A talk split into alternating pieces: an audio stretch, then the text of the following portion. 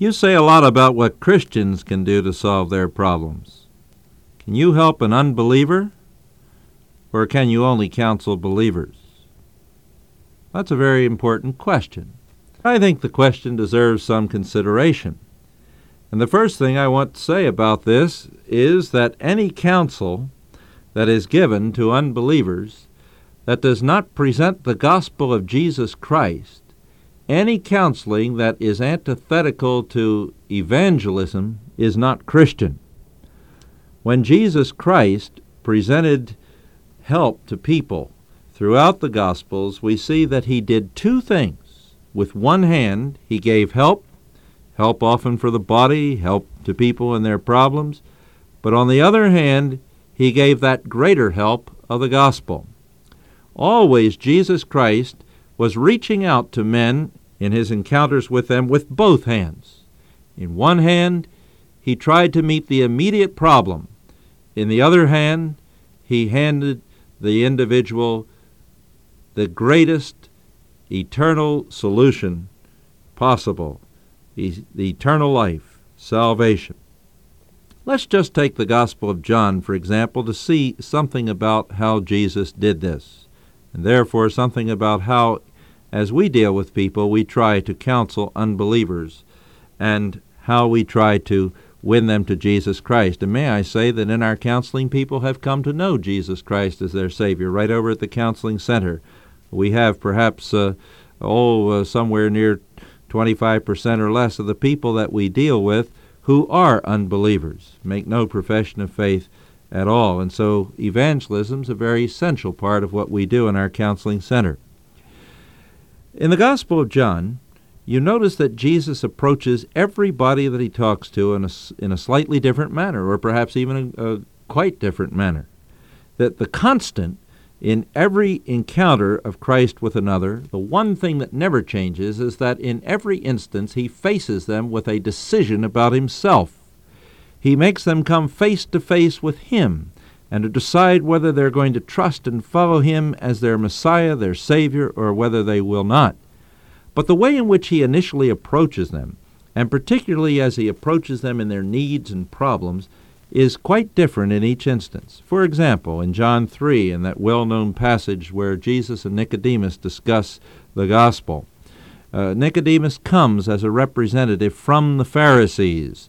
Uh, it's interesting to notice that uh, the conversation uh, moves back and forth between you, as Jesus speaks to Nicodemus in the singular, and you in the plural.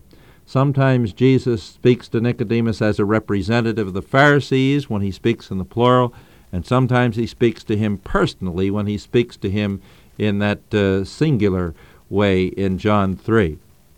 But the interesting thing is that uh, Jesus, in answer to Nicodemus's question, where Nicodemus says, uh, We know that you are a teacher who has come from God, for no man is able to do these miracles that you are doing unless God is with him. Jesus picks up on those words, is able to, and he bypasses the whole theological discussion that the Pharisees sent Nicodemus to bring up.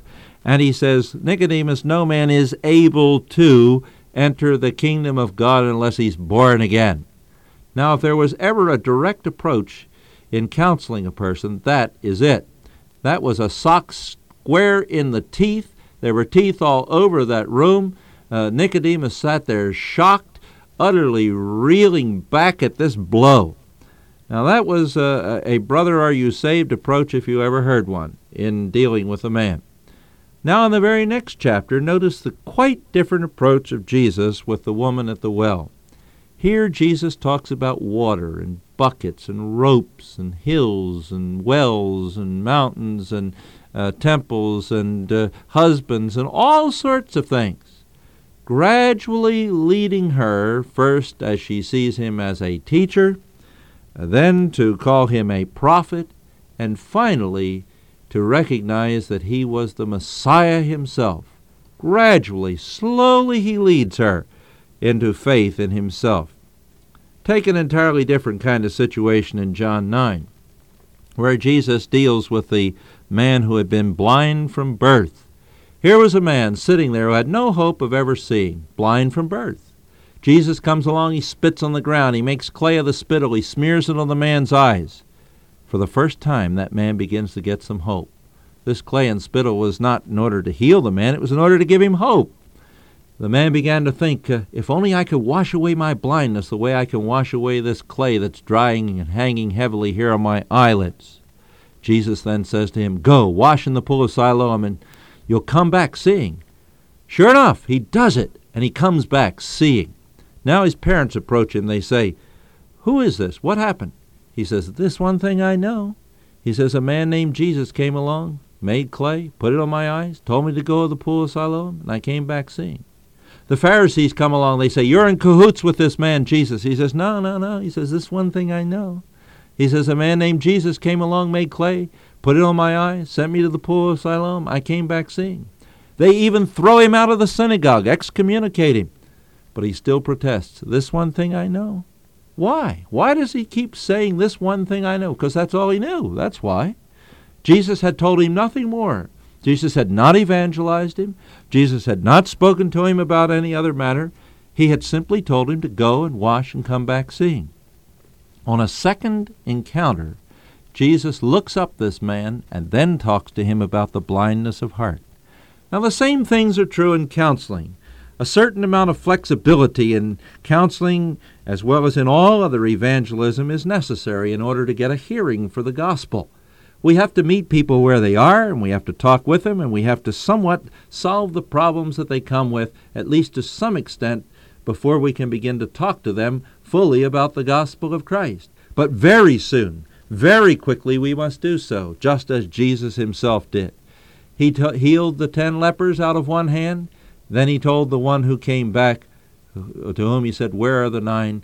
about that greater healing of leprosy of the soul, of sin. And so in counseling, you have to use various approaches. You have to meet people where they are. You can't uh, uh, talk to a man until you can get him stopped from the problem that he has. Perhaps you have to help him solve a little bit of a difficulty until he's willing to listen to you. But very soon in the picture, you present the gospel of Jesus Christ to him. Every counseling context is a context in which the gospel must be presented.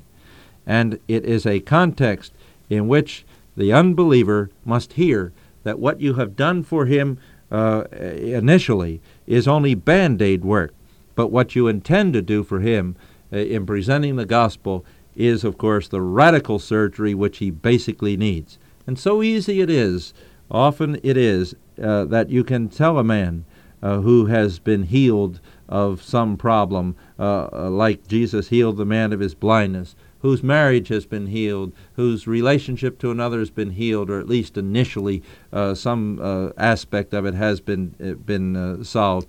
How that the one who can solve that problem can solve the greater problem of sin in healing the relationship between him and his God. O oh Lord, help us to evangelize. Help us never to keep the gospel out of our talk as we speak to others and help any today who do not know that Christ died on the cross in the place of guilty sinners to come to faith in him as the one who died for them, we pray. For Jesus' sake, amen.